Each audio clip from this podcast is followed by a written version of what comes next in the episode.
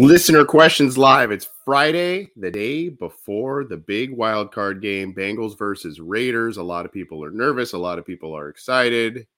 Biggest game in a really long time in the jungle at Paul Brown Stadium. And we've had you covered most of this week between the post-game show on Sunday and then four straight episodes back to back to back to back. Did I count that right? Four straight episodes of a lot of different stuff and really a lot of fun between Happening Headlines, having Joe Goodberry on Wednesday night, John. And then I got to chat with Dennis Ackerman of the Believe in Podcast Network. And then you and I are hitting this up today. How are you? How you feeling?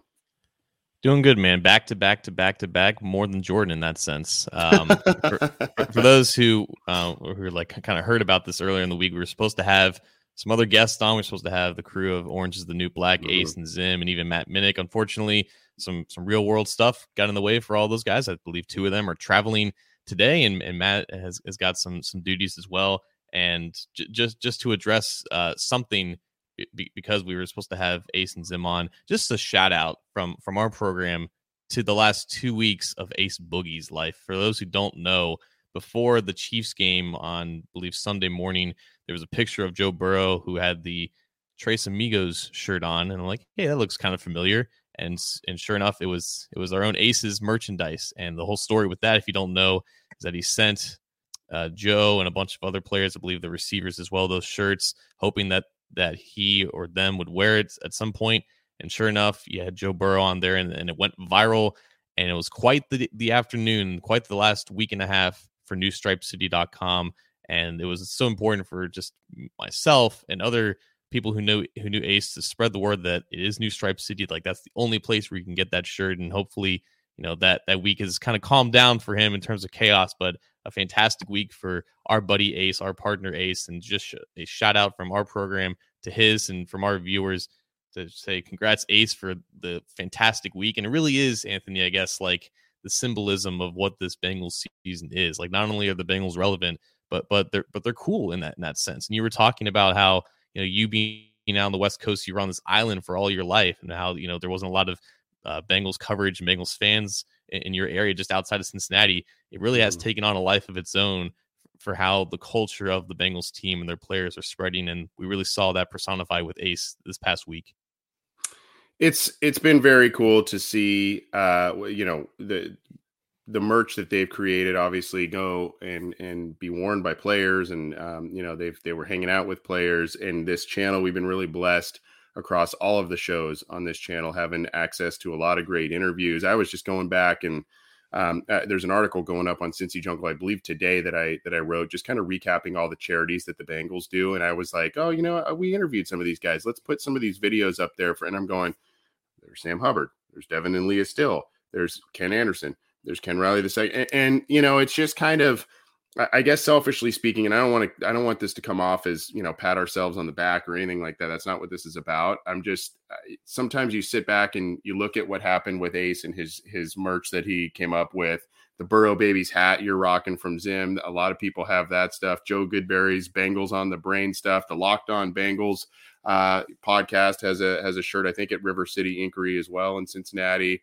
So all that kind of stuff that is fan driven, and our show, all of our shows, I mean, we try and keep it professional. We try and get the cool interviews. We try and get all this kind of stuff. And we've been fortunate to have some of that stuff, but we put it on Instagram yesterday. This is a fan pod, you know, it's a podcast run by fans.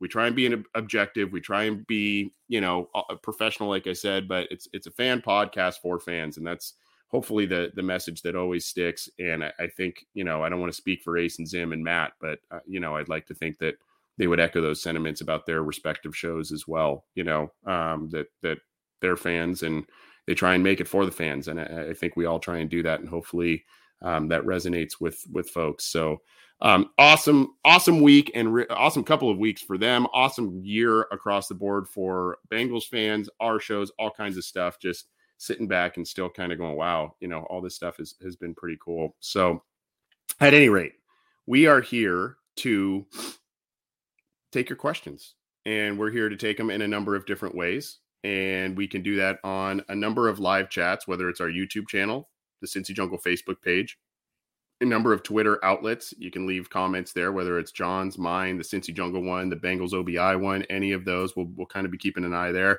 There's a comment thread on CincyJungle.com on a post, so we'll go there. And of course you can call and text 949-542-6241. We welcome that. You can email the obinsider@gmail.com. We're kind of keeping an eye on a lot of different things. We're going to get to as many as possible. The super chats in YouTube do take precedence. We're going to get to every one of those. So if you really want your questions answered, we'll be looking at that. So, I know we're excited, probably a little bit of nerves among the fan base as well, just based on the Bengals just have hurt us before, but that's okay. We're in a new era here. And of course, Scott Knight asked one of the big questions of the week here: is T. Higgins playing? I think you did the injury report as of late yesterday, John. I'm going to pull up the Cincy Jungle injury report. Some good news on the T. Higgins front. This was funny because what happened was on Wednesday, T. Higgins was listed as limited with a foot injury. And we talked about it on the Wednesday show, how that could mean one of two things. It could mean it's either a minor injury that he suffered in the middle of it, or it could have been something that he had going in to the practice and they were just monitoring how much he could do.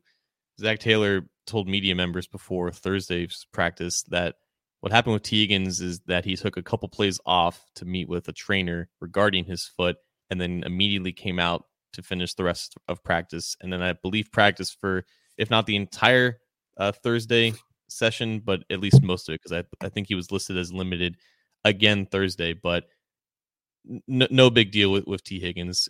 There might be something very, very minor with his foot, but not anything enough to keep him out of the game or also make him any less effective than what he's been in the past few weeks. So that was, to me, it was almost like a little bit of a troll job by whoever does the injury report, kind of freaking everybody out with, oh no, T. Higgins is limited, but he's fine. Yeah, and I don't know the details, the inner workings of it, but I think we can kind of say this, like you said, a consultation, whatever, just making sure everything's good. Maybe a tune up there, and maybe there's something that occurs in the off season. We'll see, but he's playing, and that's across the board. Now, here is the injury list. Here, kind of a lot of names on here, John. But the good news is a lot of full practices, a lot of limited practices of, let's see, 1, 2, 3, 4, 5, 6, 7, 8, 9, 10, 11, 12, 13 names on the list. 10 were either full or limited practices as of Thursday, and that's usually a good sign. Yeah, I think when you see that, when teams list a lot of like injuries in general, even though they've been practicing with them, this is just something to monitor during the game. Like Hakeem Adeniji exited the week 18 game against the Browns because of that knee injury. And that's something that their ankle injury, excuse me. And that's something that he's been dealing with for a few weeks. It's just something that if these things come up during the game, this is just something that we can reference from the week prior. So, but like you said, only two guys questionable: Jalen Davis with an ankle and Stanley Morgan Jr. with a hamstring. Josh Tupo is listed as doubtful, but he might as well be declared out after not practicing and already being listed week to week with that knee injury. And Anthony, that could mean our buddy Mike Daniels makes his playoff debut for the Cincinnati Bengals. Yeah, and by the way, I got to correct myself. It's still early on the West Coast here a little bit. I had a little bit of a brain burp. There's actually 13 names on here, and only one did not practice as of Thursday. I was looking at the Tuesday report. 3 did not practice on Tuesday. One person did not practice the entire week. That is Josh Tupo. So as of Thursday, 12 of 13 players actually were limited or full practice, and Josh Tupo was the only one who did not. So like you said, he's probably going to be out. Unfortunately, a quietly effective rotational piece on that defensive line. So he will be missed. It might be Mike Daniels time. Might it be Tyler Shelvin time? I don't know. He got some play towards the end of the year here. I think you'd probably go Mike Daniels over Shelvin if that question arises, right? If week 18 was any indication about who was ready, it was definitely Daniels. Tyler Shelvin did not play well at all. And that's just not even relative to Mike Daniels. That was just looking at Shelvin individually. At this point, like, it's on to 2022 for Tyler Shelvin. Just get in shape, be ready to be more of a consistent contributor, because Josh Tupo might not even be on the team. But if they need someone to take those snaps, it's got to be Mike Daniels, because he's been keeping his body ready for the entirety of the season on the practice squad, and he's ready for this moment. He is. And yeah, I mean, like you said, we have, we've been watching him on social media doing all these workouts, practice squad all year. Tough pill to swallow for a veteran, a guy who made a Pro Bowl in his career and was a team leader last year. Really answered the bell last week in a game where the Bengals were sitting a lot of guys. So he came up, but anyway, that's the injury report and an early question from Scott Knight in terms of what the status of T. Higgins is. Do you see a question that you want to get to, John? Yeah, we had one from Chad Hellier from Facebook, and he's asking, do you see the Bengals going with two tight end sets majority of the snaps to help with the pass rushers? And this isn't something that we really addressed during the weekly show, but I think it's an interesting topic regarding how you handle Max Crosby and Yannick Ngakoue in pass protection. That was obviously a problem that they ran into back in week 11. And you just have to look back a week ago with how the Chargers basically got manhandled by Max Crosby when they left poor Storm Norton out there in one-on-one pass protection. But I think helping out with the tight ends is the way to go here. There was an instance where you had a running back chip, Yannick Ngakoue, back in week 11, and that was a strip sack from Ngakoue because he was able to get inside lane over Jonah Williams. That's the problem with some of those delayed chips, and that's exactly what Joe Goodberry said that Willie Anderson does not like. I think with how they handled TJ Watt here, the week after that Raiders game is the way to go because they had Uzama, Andrew Sample kind of stay in next to the line of scrimmage for just a half second before releasing out with their routes, and that not only creates a wider path for the edge rusher to go around before engaging the tackle, but you can also engage with him, chip him, get him off of his rhythm. When I say him, I mean Max Crosby in this sense.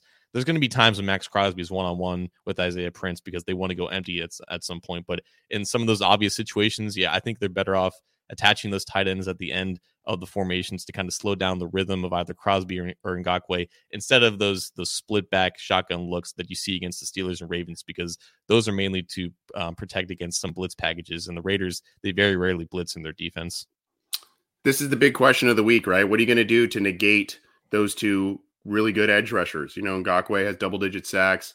Crosby has 8, but I think he leads the league in pressures in the NFL. So, I mean, just a really effective duo. I would encourage some of you guys to, or all of you, to go back and listen to my interview with Dennis Ackerman, because I asked this question about, you know, should the Bengals think about running Joe Mixon? What are the options for the Bengals to potentially negate the Max Crosby effect, the Yannick Ngakoue effect? And Ackerman said, you know, basically you may want to occasionally at least run right at him, run with Mixon right at him. And that I know we want to have Burrow be Burrow, especially with the last month of play that he's been absolutely outstanding. Mixon's had a great track record against the Raiders, so probably a little bit of both. And the other thing, John, that no one's really kind of talking about, are we going to see the tackle eligible, right? Are we going to see the big jumbo package, extra offensive lineman in there?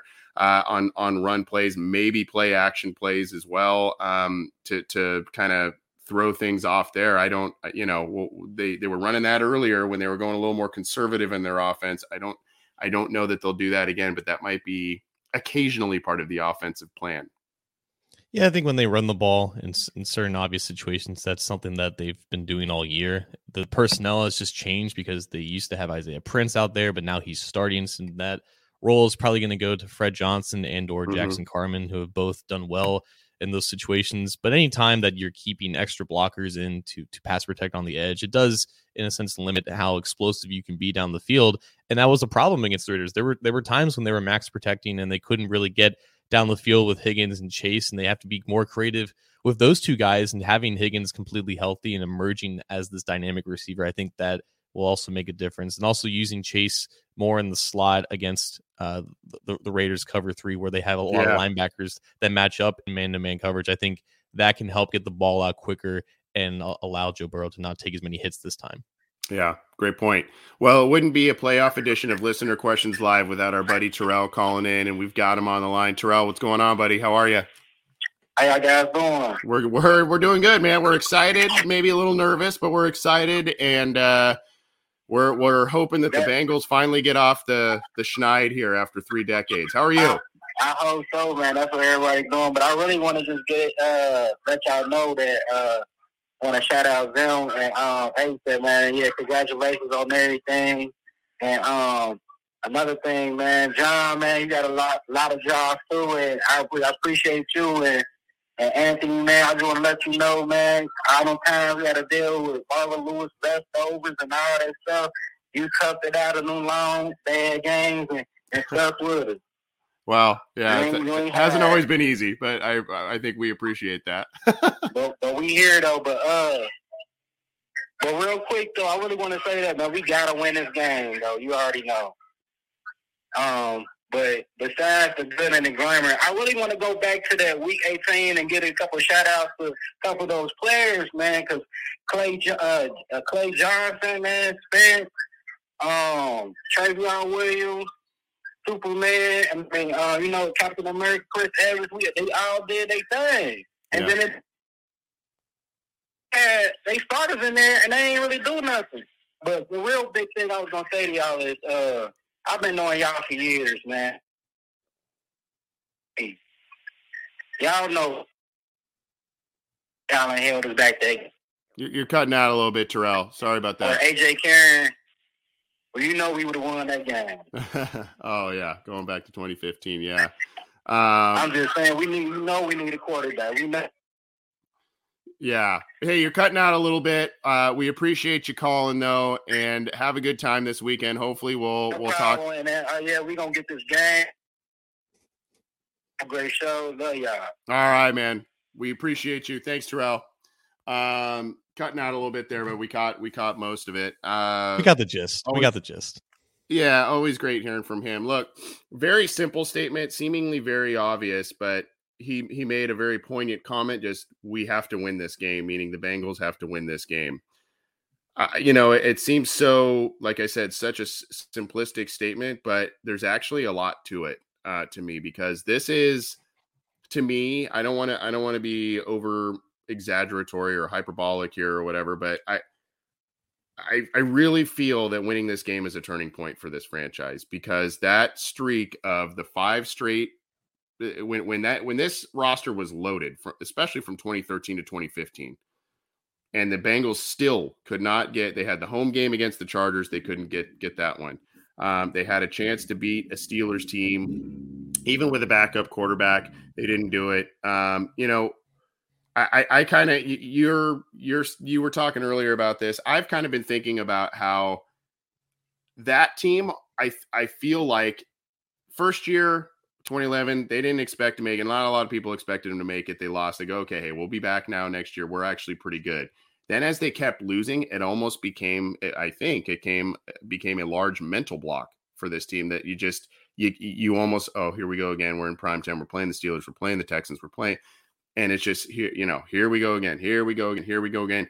This team right now has not had that experience. This team has a lot of leaders that have played in big games, won big games, but haven't had the Bengals' misfortunes in primetime games and in playoff games. And I think not only is it just getting that playoff win after 3 decades is going to be huge for the trajectory of the franchise, but also, John, just getting on that streak, even if they lose the following week, and we're looking to next year or whatever. I just feel like mentally, emotionally, winning this game is going to go a long way, long term for this team. Maybe short term too, but long term for this team. Progress is progress. If they win one this year, it's more than they've done in the past 31 years. And I know that 31 years is the length of the drought, but they didn't make the playoffs for the first 15 of those 31 years. So this has really been 0-7 in the last decade and a half. And like you said, that third playoff game in 2011, it's kind of like how the Raiders are this year. Not a lot of people expected them to be in this situation. They're kind of playing with house money, if you will. And they just kind of got overwhelmed by the Texans. And I think you're onto something. Like, the more that they kept losing back to back to back, the more they kind of weighed on them. And now you're at a situation where only 3 players from that 2015 team are on this team right now, or maybe a little bit more than that. But I don't know. I don't know if like this roster feels like there's that amount of pressure, because it's just completely new. And not only with the roster, but with the coaching staff as well. And I think a lot of it, in terms of just feeling more confident or not feeling that dread entering this, it has to do with the quarterback. And we had a question from Jeremy Logsdon on Facebook. Excuse me. He's asking, this is our year. I feel it in my gut. I believe in Burrow. And honestly, I don't think anyone is going to take this from him. And I think at the end of the day, like, we talk about the importance of having a good quarterback and winning significant games and going deep in the postseason and whatnot. And that's what the Bengals have. Like, it's not the expectation to just go one and done. Okay, win a playoff game, get this monkey off your back, and whatever happens, happens. No, the Bengals have a top five quarterback right now playing with a very solid roster and a coaching staff that has finally learned how to maximize their talent. Like, the window is right now because Burrow is playing at this level right now. And it's more than just one playoff game. I don't think they're just thinking about it like that. The fans certainly are, but one playoff game with this type of quarterback, with this type of team, it is like the baseline of expectations. And that's what's meaningful to me. It's not just, oh, we got to win one. It's no, we're going to win one and then we're going to win the next. Yeah. Yeah. Another day is here and you're ready for it. What to wear? Check. Breakfast, lunch, and dinner? Check. Planning for what's next and how to save for it? That's where Bank of America can help. For your financial to-dos, Bank of America has experts ready to help get you closer to your goals. Get started at one of our local financial centers or 24/7 in our mobile banking app. Find a location near you at bankofamerica.com/talktous. What would you like the power to do? Mobile banking requires downloading the app and is only available for select devices. Message and data rates may apply. Bank of America NA, member FDIC. We've got another call on the line from our friend Jason Von Stein in Tennessee. Jason, what's going on, bud? Who day? How about that, guys? Who day? That's right. This might be your best hat. This might be your best hat choices. I like the. It looks kind of like a ransom hat that's going on with John there. That's a little. It's fun.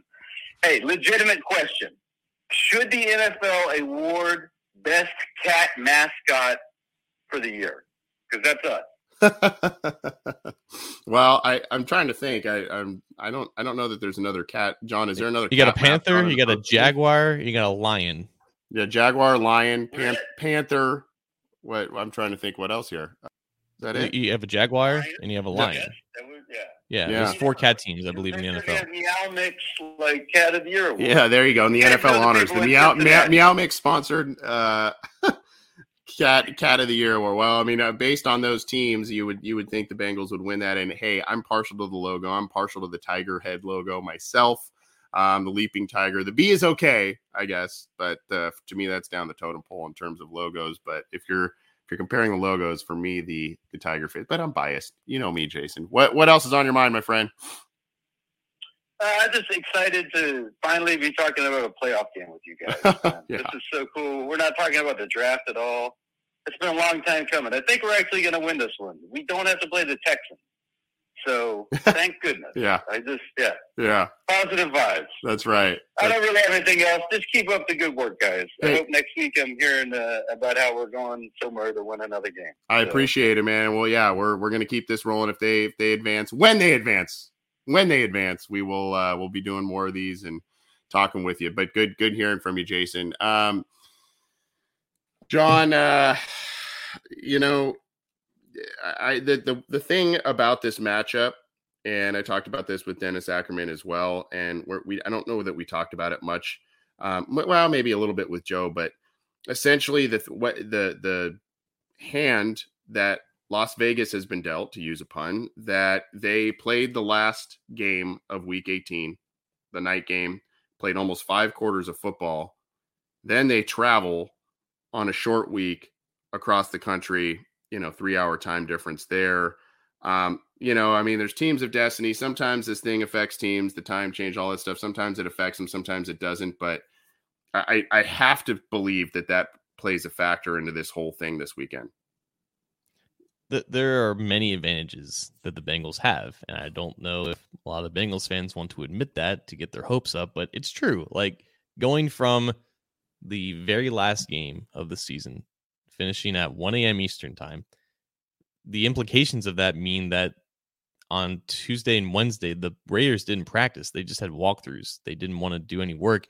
They only, I think, practiced on Thursday, and then they had to get on a flight today to play the first game. Like, that's a quick turnaround, however you want to say it. And not only that, I think Paul Danner Jr. brought this up on the Athletics podcast. the Bengals taking week 18 off, it was basically their bye week. And I know that, you know, you don't want to ever like lose coming off of those winning streaks, but it was a lot of rest after an emotional 2-week period where they beat the Ravens and then they beat the Chiefs to win the AFC North. The Raiders were on this 4-game stretch where they won all of them in very close fashion. And it came down to the very final second to actually clinch that playoff berth amidst everything that happened for them this season. Gruden, Henry Ruggs, Damon Arnette, among other things as well. It seemed like it was all coming to that moment. And at this point now, it's like they never even got a minute to digress and to like compartmentalize any of that emotional energy. And now they're in the playoffs now. And now they have to go out and compete against a team that is completely recharged and basically completely healthy from what their starting lineup was back in week 1. Like they have the same 11 starters on defense, and the only difference on offense is they have a new right guard and right tackle, but those guys have been playing with the starting lineups for weeks now. The Bengals have all of the advantages here in terms of preparation for this game, unfortunately. And I didn't know this until I believe Monday, but someone mentioned that the San Diego Chargers back in 2013 also won on overtime on the last week of the season, and then played the Bengals, of course, in wildcard weekend in Cincinnati, traveling from West Coast to East Coast, and then took care of business there. But the difference, again, the leadership of this team, the leadership at quarterback, the mindset of this team in general, and how all of those past demons don't really apply to this now. So we've seen it happen. We've seen teams in disadvantageous situations like those San Diego Chargers kind of roll with it and come out on top, but there are no shortages of advantages for the Bengals this weekend. So you were referencing the 2013 Chargers playoff game and that whole scenario, correct? Okay. So yes. Here's something that I want to remind people about as well on that one, as compared to this situation. A little bit similar, but it's a lot of similarities actually. Bengals that year in 2013, good team. They go to San Diego, they win ugly, and they come back and they host an AFC West team that they played just a little while earlier back at on their home turf. Same thing here. Bengals really ran away with it, but as we talked about on Wednesday, for 3.5 plus quarters, this was a really close game, right? The first time around. So here's the deal, though. If you remember, John, there were, I believe it was Melvin Ingram in that 2013 game. He said that the Bengals did absolutely nothing on offense that was anything different than what they saw a month prior. And so they were prepared for that. And a lot of people were very, very concerned about that in terms of Jay Gruden, in terms of Marvin Lewis and all of that. Based on the fact that they made zero adjustments. Now, this is a team that has shown that this year that they can make adjustments from quarter to quarter, half to half, and their quarterback has shown that he can make adjustments, and they've shown to be really streaky at times. Also, we're not sure if the Bengals are going to do a completely different game plan than the one they ran in Las Vegas 2 months ago. Right? We're talking, are they going to run Mixon again a lot? Because it was effective, but it was methodical, and that game was close. Are they going to do a little bit more of what they've done the past month and really rely on Burrow and wing it around the field, especially since he's been taking really great care of the football for the most part? We tend to think that that's probably going to be more of the case. If that's the case, the latter situation, if that's the case, then that's a completely different game plan than the one 2 months ago that the Raiders saw from the Bengals. And that is a completely different storyline than the one that emerged from the 2013/2014 playoffs between the Chargers and the Bengals.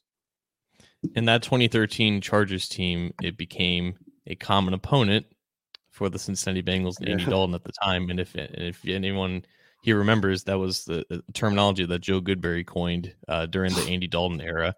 And shout out to Tracy McBrady on Twitter, who is a friend of the show and a friend of the Bengals community.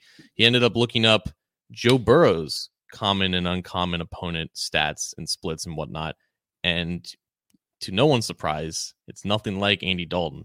He actually does better against common opponents. And that's indicative of what we've seen just in the AFC North matchups. Like you look at the first times that Burrow played the Ravens and Steelers, and it was ugly games, and there was a lot of unpreparation, lack of preparedness in those games. And then obviously he came back this year and swept both of those teams. His yards per attempt is much higher. His adjusted yards per attempt is much higher. His interception percentage is actually a little bit higher as well. But just I think the lack of volume kind of attributes to that. He takes less sacks. He completes more passes on average. His efficiency is just better because Joe Burrow knows what doesn't work the first time, and he rarely makes the same mistakes twice.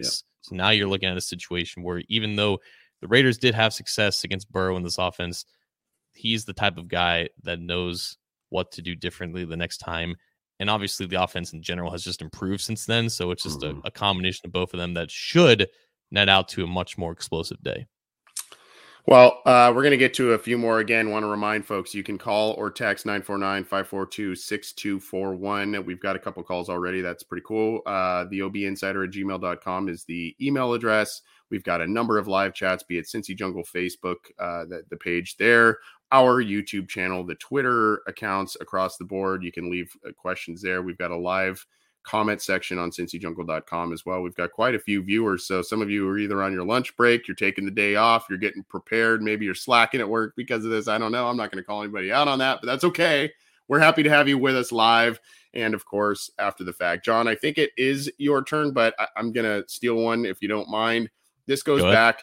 Trevor Peters on Facebook. Have you guys seen other games where teams have chipped Crosby compared to teams that haven't? Now, admittedly, I have not gone back and watched games of Max Crosby, and what chipped and did not chip, etc. However, I did pull this up here, and we're kind of going on the fly a little bit with this, but this is from Pro Football Reference. And I think this, at a minimum, gives us a little bit of a reference point in terms of games we can look at, or, and this is his performance. Now, one thing that sticks out to me, you've got a lot of streakiness for the 8 sacks. He had 2 in the opener against Baltimore. This is what's surprising to me. 2 in the opener against Baltimore, good team. Denver, decent team this year, 3 there. He had 1 against Denver. He had 4. Half of his sacks came against Denver. And then 2 here against the Chargers. Now, here's what's interesting to me. The Chicago's offensive line is a mess, John. He had 52 defensive snaps in that one in week 5. Just blanked across the board in terms of tackles for loss, quarterback hits, tackles, sacks across the board. So that would be a game we'd probably need to go look at and see what he did there. There's some when you look at quarterback hits, some minimal issues against Philly, minimal impact against the Giants. So it's kind of like these teams where you go to the Bears and the Giants. So I would be interested to go back and look at that. Dallas, pretty quiet in that one in terms of quarterback hits, et cetera. I mean, there's others though. Denver, he had, what is that? 6 total quarterback hits and 4 sacks in those 2 games, 4 quarterback hits and 2 sacks alone in the overtime game against the Chargers to end the season. Was all over the place against Baltimore as well. But those are the games we'd probably need to go back and look at. And I don't have that film readily available, but I think we can kind of say there's some successes by those respective teams here. And also I wanted to point out that there is a bit of a streaky nature to Max Crosby, although some of that streakiness came at the end of the year. Max Crosby's season is so fascinating to me because if you look at the PFF numbers, he's had 4 games where he's had at least 11 pressures, including 13 against the Ravens in week 1, 13 against the Chiefs in week 10, and he had 12 pressures in that game against the Broncos when he had multiple sacks, and then he had 11 to close the season against the Chargers. He has a pass rushing grade of 91.8. The guy is elite. It's like, yeah. Even though like the sacks don't always come a la Trey Hendrickson on a week-to-week consistent basis, he's still beats offensive linemen, beats right tackles like there's no tomorrow. And that's something that can affect offenses, even if he's not ending up at the quarterback. And I think it's interesting. His pressure to quarterback hit ratio is a little bit low. He's only got 19 hits compared to 101 pressures. And I think that's just a case of the ball getting out a little bit quicker than when he's beating the tackle. And that happened against the Bengals oftentimes too. There were plenty of times when Crosby beat Riley Reiff into submission and the ball just happened to get out, or there was a penalty or something like that. So not all the times do pass rushing wins result in hits and sacks, but like there is no looking at a traditional box score and thinking, oh, you know, Crosby, he's very hit or miss, and, you know, he may not be as consistent as some of the other guys. No, he beats guys consistently, right, like Myles Garrett and TJ Watt and any other elite pass rusher that you can think of. Yeah, pressure rates is the key with him for sure. And overall pressures, we talked about him being, you know, a league leader. And obviously this sheet here from Pro Football Reference doesn't account for pressures. I wasn't even really looking so much at the sack numbers, quite honestly. I was more looking at the quarterback hit numbers, et cetera. And I think that's an interesting disparity that you pointed out in terms of quarterback hits to pressures. The pressure rate's the big deal because we know pressures are basically almost as effective as a sack because they can force a poor play. They can, you know, force bad decisions, all that kind of stuff, force a bad throw, allow another player to make an impactful play. We know all the variables with that. Obviously sacks are, you know, the true measurable type of things because, you know, there's net yards lost, all that kind of stuff, but the pressures, you know, that can result in holds. We know all that. But I wanted to point that out, that there were a couple of games here where there obviously were some quieter performances from Crosby and some really explosive ones, like you mentioned, particularly in the pressure department, which is what the Bengals need to look out for. But good question from Trevor there going forward. What do you got for us, John?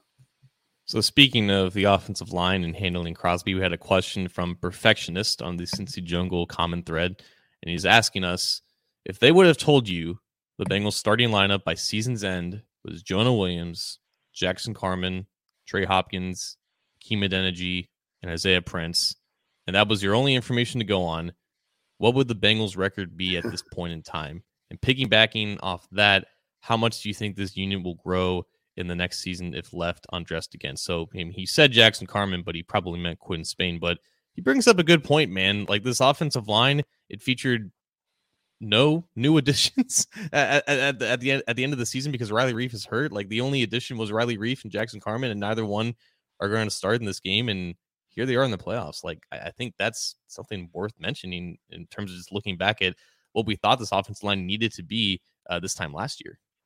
I would feel a whole hell of a lot better if Riley Reiff was playing in this game. And I don't mean to knock Isaiah Prince. I just, that veteran steadiness and just, you know, he wasn't outstanding this year by any means, but he really steadied that right tackle position over his predecessor, who shall remain nameless here. But you know, I really wish Reiff was playing, but in truth, the Bengals are winning games without him. They have been winning games this last month without him. They've been finding a way because he has not been playing. So, you know, they've been finding ways to get creative and work around his absence. But yeah, I mean, I think if you were to say Jonah Williams, Quentin Spain, Trey Hopkins, Hakeem Adeniji, really the right side of the offensive line at that point, if you were to get that, I wouldn't chalk up a ton of wins to the Bengals at that point, seeing that offensive line, but they've been able to mask a lot of deficiencies in a lot of different ways. And again, we mentioned this a couple weeks ago, a month ago, whatever. There's still some issues. There are some penalties and all that kind of stuff, particularly from the young guys. But John, overall, the offensive line is not creating or not having a bunch of those drive killing penalties that we saw under Jim Turner. They're not doing a ton of holds. They're not doing all that. And even some of the holds that we've seen call, I can remember the one against Denver that was supposedly a big play to Chase. It was a phantom hold against Quentin Spain. Some of them are kind of ticky-tack calls. And so that is kind of one of the biggest areas of improvement that I don't think a lot of people are talking about, is just really those lack of drive killing penalties. Yeah, I remember writing about this in the beginning of the offseason when Frank Pollock was hired, and I said, okay, having Frank Pollock there, it'll improve everyone that they currently have, but they can't stop there. They still need to add new talent, so they don't have to rely on just some of these guys developing into their maximum potential. But I think these guys developing into their maximum potential has happened this season. And that's why they've been able to survive not having Riley Reiff out there for a lot of the season and having, honestly, an inconsistent and injured Riley Reiff. And he hasn't really been that much better compared to Isaiah Prince in some of these games. And that was definitely evident towards the end of the season when that ankle was definitely bothering him. And Jackson Carman not playing at all, the fact that they're getting similar play out of Hakeem Adeniji. And I know Adeniji hasn't really been that impressive, but I think these guys are playing about as well as they can. And that is 100% attributed to Pollock coming in and teaching new technique and getting on these guys and getting the most out of them. And it's not that much. And to answer the question, I wouldn't say more than 7 or 8 wins. And that was right around where my preseason prediction was with this team in general, because at the end of the day, they didn't do that much to improve the offensive line, and any of their additions and improvement, again, it's not going to be on the field on Sunday. So they've gotten the most that they possibly could out of this group. And somehow the offense has managed to stay explosive and effective with them. And I think that's because, like you said, there's not a lot of drive killing, excuse me, not a lot of drive killing penalties that we've seen. I think that's a testament to Pollock's teachings. Yeah. Real quick, happy birthday, Kyle Gentry on Facebook says, today's my birthday. My only wish is for a dub tomorrow. So happy birthday, Kyle. Hopefully they grant your wish, my friend. Happy birthday, what else Kyle. Are we seeing here? What's that? I said, happy birthday, Kyle. Oh, yeah. What else are we seeing here, John? We had another question from the comments section on Cincy Jungle from Hude Ritchie. He's asking, okay, what do you like better controlling the clock with, Mixon or Burrow doing LSU things in empty shotgun sets?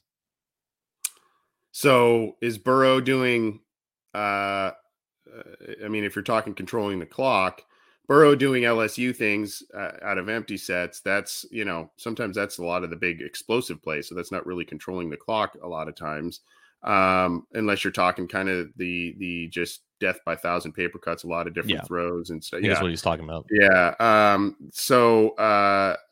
You know, I love both. I love either, and I would love to see Joe Burrow get his national run and just say, wow, how effective. But something about just pounding your opponent into submission with the run game. I know it's old school. I know it's passe, but this is what you paid Joe Mixon for, a contract that not a lot of people liked at the time. And he has responded with a career year this year. But if I had my choice, being able to control the game that way and really just kind of, I think at that point you kind of break the will a little bit of the Raiders. But quite honestly, give me a little bit of both. Give me a little bit of both, but I think I would slightly prefer the Mixon domination if that's how this is going to play out.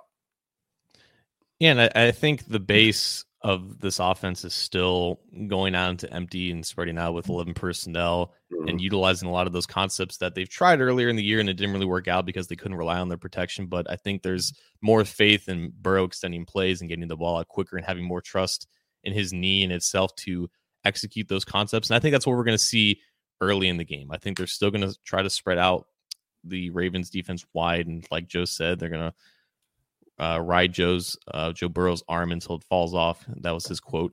Mm-hmm. But against this Raiders defense, I think Tyler Boyd had a really good game against the Raiders. That's because their defense doesn't really change. They have a lot of linebackers and safeties lined up in the slot, and that's where Boyd got a lot of his production.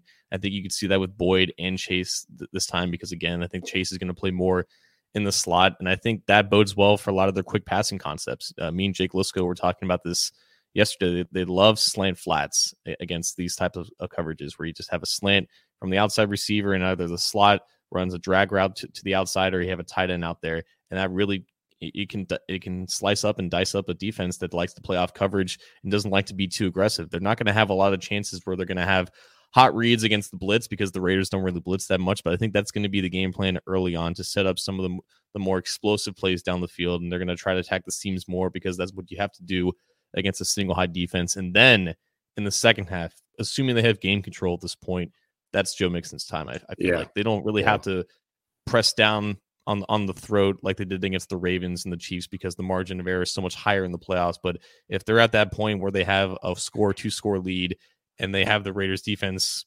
backing up a little bit, I think then you have Joe Mixon being really hard to tackle in the third and fourth quarter against a defense that doesn't normally play in the cold, and a defense that's honestly pretty inconsistent with their defensive line against the run. So I think that is how you can control the clock against this defense. That's a fantastic point, yeah. And that plays right into my preference of a little bit of both. Give me a little bit of both. Alex Arduini, I think I'm saying that right. Hude from Italy, my Italian my Italian buddy there. Tomorrow, here we go. Cincinnati Bengals Italia is with Burrow and company. Come on. Now, look, there is a question in here. I'm sure tomorrow the duel Prince versus Crosby could be the key of the match. What do you think? Of course, using the term match, that is very a European phrase there. Look, I'm gonna tweak that question a little bit, Alex, because we've talked so much about Prince and Crosby. Who else do you see in terms of maybe an individual matchup or just kind of a positional matchup, John? Who else do you think is just so key in this one this week? So much attention is with Max Crosby that no one really talks about Yannick Ngakoue, and he's right next to Max Crosby in pressures. And again, he had success against Jonah Williams, and Jonah Williams. I remember I went back to our podcast after the Raiders game, and that was when we had Tim McGee on for 40 glorious minutes and gave us another masterclass guest appearance. And he kind of took Jonah Williams to the, I don't know the idiom off the top of my head, but he was not holding back on some criticism for Williams. And he was coming off a not so good game against Yannick. A lot of attention was with Isaiah Prince handling Max Crosby, but we know that Prince is going to get some help here. It might be Jonah Williams on an island more often against Yannick, and obviously I think they can count on Williams to handle for the most part, but Yannick is no slouch when it comes to rushing the passer, and that's something that it's Joe Burrow's blind side. It's something that they have to account for. Yeah, he was less than complimentary about Jonah Williams was Tim McGee when we had him on the show. Look, I'm of course that's another one I'm looking at. Of course, Prince versus Crosby. I'm really interested. I mean, yeah, there's some defensive line matchups that I like as well in this one for the Bengals, but I'm going to go in the interior of the offensive line because I'm really curious to see how this struggling Quentin Spain's been pretty good this year. Trey Hopkins started off really, really not great. Has improved a little bit. And then the right guard's just been, a turnstile of different players in and out of that lineup. So with those three players, you've got this week, Darius Philon out for the year, knee injury, interior defensive lineman. You look at the Raiders injury report again. We didn't really share this, but Jonathan Hankins, back and knee issue, defensive tackle, questionable. Did not practice Tuesday and Wednesday, limited practice Thursday. You go down the pecking order, Quentin Jefferson, another defensive lineman. Foot issue, limited practice Thursday, probably going to play, but there is a foot issue there. And Kendall Vickers, another interior defensive lineman, a back issue. Same deal with Quentin Jefferson. So those two look to play. Don't know about Hankins. And, of course, Darius Philon, who had played well, is out for this one, as I mentioned earlier. So those are matchups respectively across the board there that I'm going to be looking at because that interior of the defensive line might be a little vulnerable to some, to allow this interior of the offensive line for the Bengals to actually have a decent game. And I think the conversation with running the ball against the Raiders defense and the fact that Philon is not there, like we talk a lot about the defensive line when it comes to defending the run, but it's more than that with the Raiders. Just in the last month, they've been really good at stopping the run, but it hasn't really been their defensive line getting a lot of the production. It's the linebackers, it's the cornerbacks, and it's the safeties. They are really aggressive coming down the hill to stop the run. And Denzel Perryman specifically, I think he's second in the league in run stop percentage. And he had a couple moments against the Bengals where either Trey Hopkins or Adeniji couldn't get out into the second level in time to cut him off. And that ended up being part of the reason why Joe Mixon took a long time to get going. So yeah, they're weak at defensive line, but I think they're still pretty healthy at the other levels of their defense, and they love to get downhill. Yeah. We'll be here a couple more minutes, and then we are going to bounce out of here. John, you seeing any others that you would like to get to before we start closing up shop here?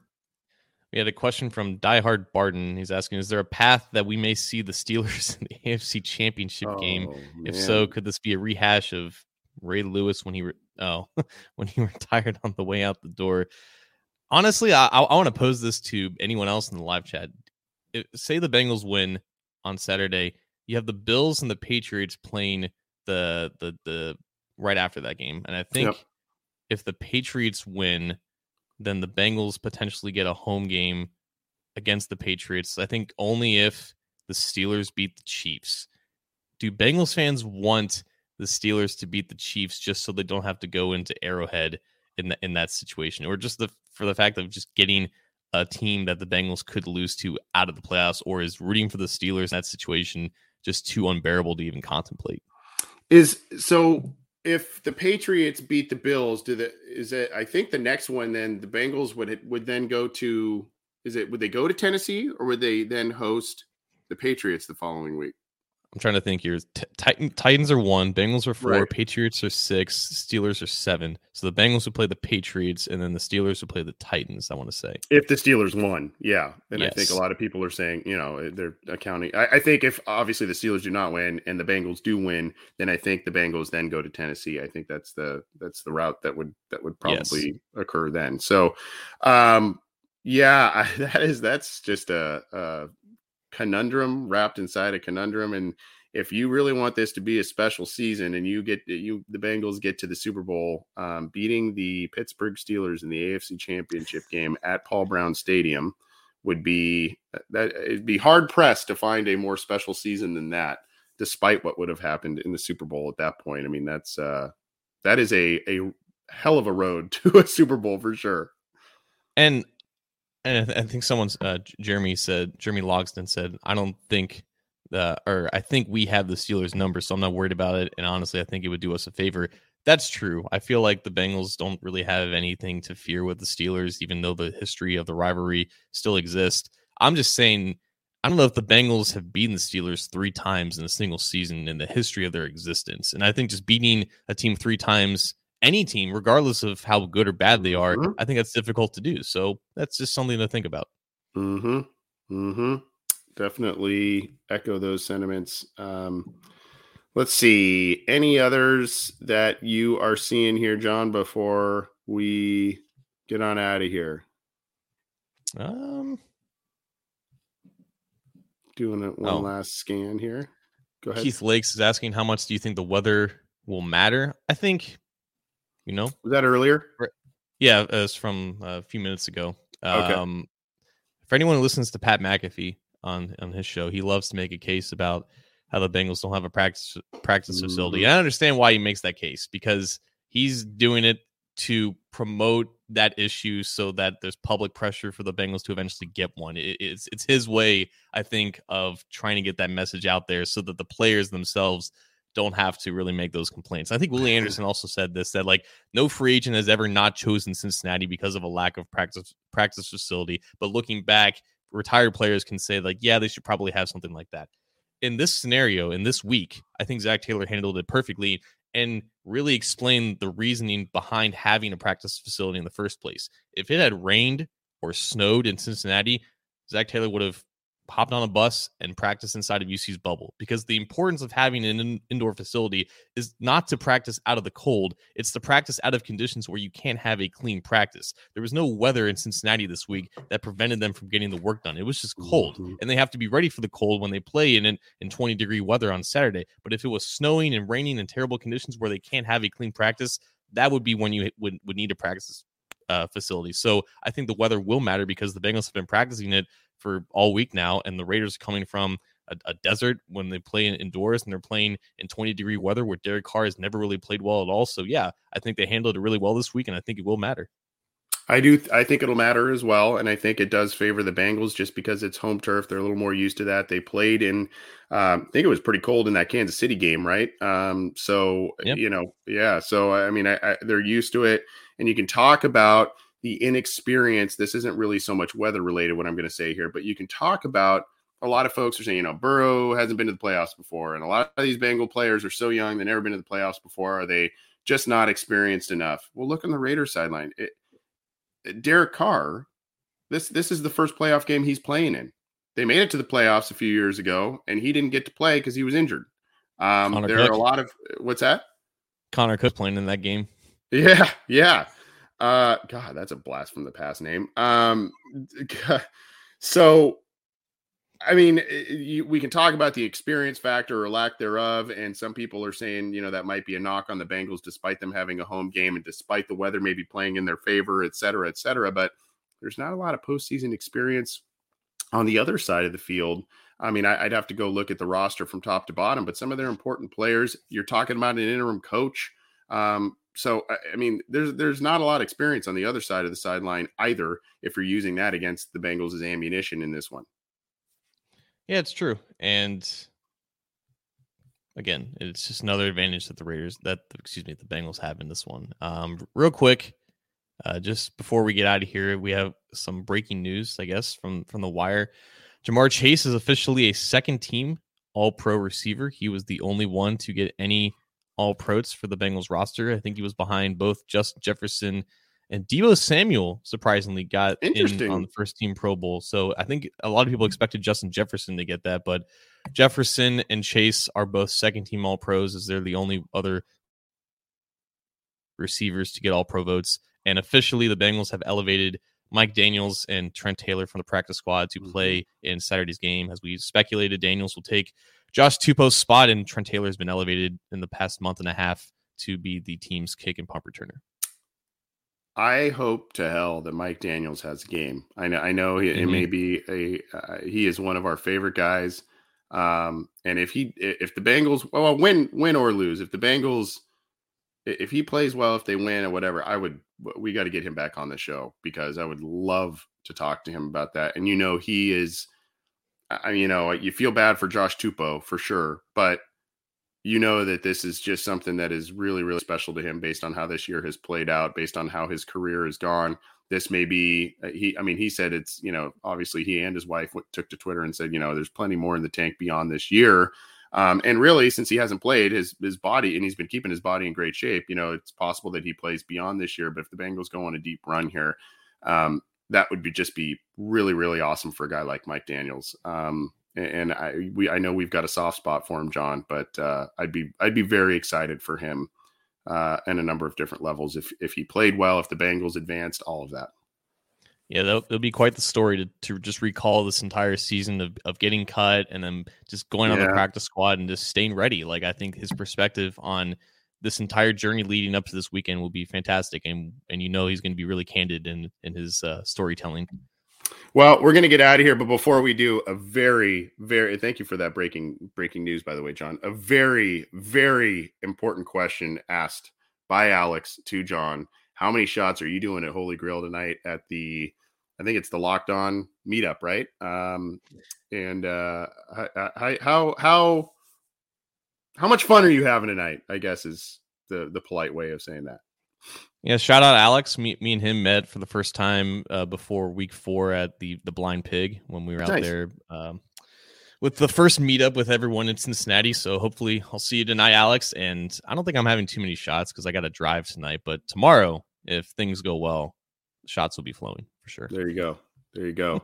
Have a good time. Tell James hello for me as well. I don't think Jake's there, but if he is there, say hello to him too. That'll be fun. And, next time I make it out there, John, we'll have to arrange a little meetup of some kind. Unfortunately, in week 1, when I was out there, just was very limited on time and whatnot, so couldn't plan that. But we'll have to do so. We've been talking about that for a long, long time, about doing a meetup thing too, and just unfortunately hasn't happened. But we'll have to do something like that. That'd be fun. I'm sure we can rally the OBI troops there. I'm sure we can pull we don't have merch though, so we'd have to, with all these guys have this cool merch, and we'll have to get our hands on some Cincy Jungle stuff or something, or hey, harness some graphic design skills, John. I don't have any of those, so I don't know what to do. I'll have to hit up Ace's guy, or unless Ace is doing it himself. Yeah, there you go. Well, cool. We're gonna get out of here. Thanks everybody for the questions. We've been going at it for about an hour. A lot of good questions, calls, chats, all kinds of different stuff. We tried to get to as many as possible. Any final thoughts before we bounce out of here, John? I hope you have a great time tonight at the meetup. And of course, I hope the Bengals take care of business for you tomorrow, as you will be there in person. Yeah. Everyone who's going out tonight and obviously tomorrow, stay safe. Omicron still exists. Real quick, you notice Randall's got a new shirt. This was given — oh yeah, what is that? My Steelers fan of a mom. It's a big Star Wars fan. Yeah. And it says on the bottom, "Win we will." So that's Yoda making the prediction, not me. You already know my prediction. I didn't jinx anything, but shout out to mom. That's awesome. Yeah, I've got a Bengal Star Wars one. Not that one. I've got I think it's the Rebel ones. So that's actually a really cool little design that they in collaboration that they did with Star Wars this year. They have some really cool really cool shirts. That's a good one. I don't think I've seen the Yoda one. That's cool. I've seen the Darth Vader one, and I've seen the other one that I have, but that one's pretty cool. And it's got the tiger head, looks like, next to Yoda there too, right? Yeah, it's got the elite logo, you know? Yeah, the elite logo. I like it. Hey, let's have some fun this weekend. We're going to be bringing you all kinds of different content, not only on this show, but on CincyJungle.com for all your news, opinions, analysis, etc. Keep it there. Keep it to the Cincy Jungle podcast channel. Keep it to our channel. And of course, you can get this show by subscribing. There's a little icon at the bottom corner under John and under that SB Nation logo there for our YouTube channel. You can click that to subscribe. Click the bell to be notified when we go live, when new content is available. If you like what we're doing, hit the thumbs up, and that helps us out. Appreciate it, and appreciate all of the interaction on the YouTube channel. And of course, this show, along with Matt Minnick's Chalk Talk, Orange is the New Black from Ace and Zim, all of that is part of the Cincy Jungle podcast channel, where you can subscribe on your favorite podcast streamer, iTunes, Stitcher, Spotify, Google Podcasts, iHeartRadio, any of the major ones. We're there. Subscribe, leave a review. That helps us out. John, have a fun weekend, man. I'm hoping. I was like 8 the last time that the Bengals won a playoff game. It is way overdue. I'm very ready for a win this weekend. In Burrow they trust, man. In Burrow they trust. That's right. Have a good time this weekend, dude. I want to see pictures and videos. Like I said, we'll maybe share some on the air if they're clean enough. We'll share them. But have a good time. Might be a mix. Weekend, yeah. Thanks, man. I'll talk to you next week. All right. Take it easy.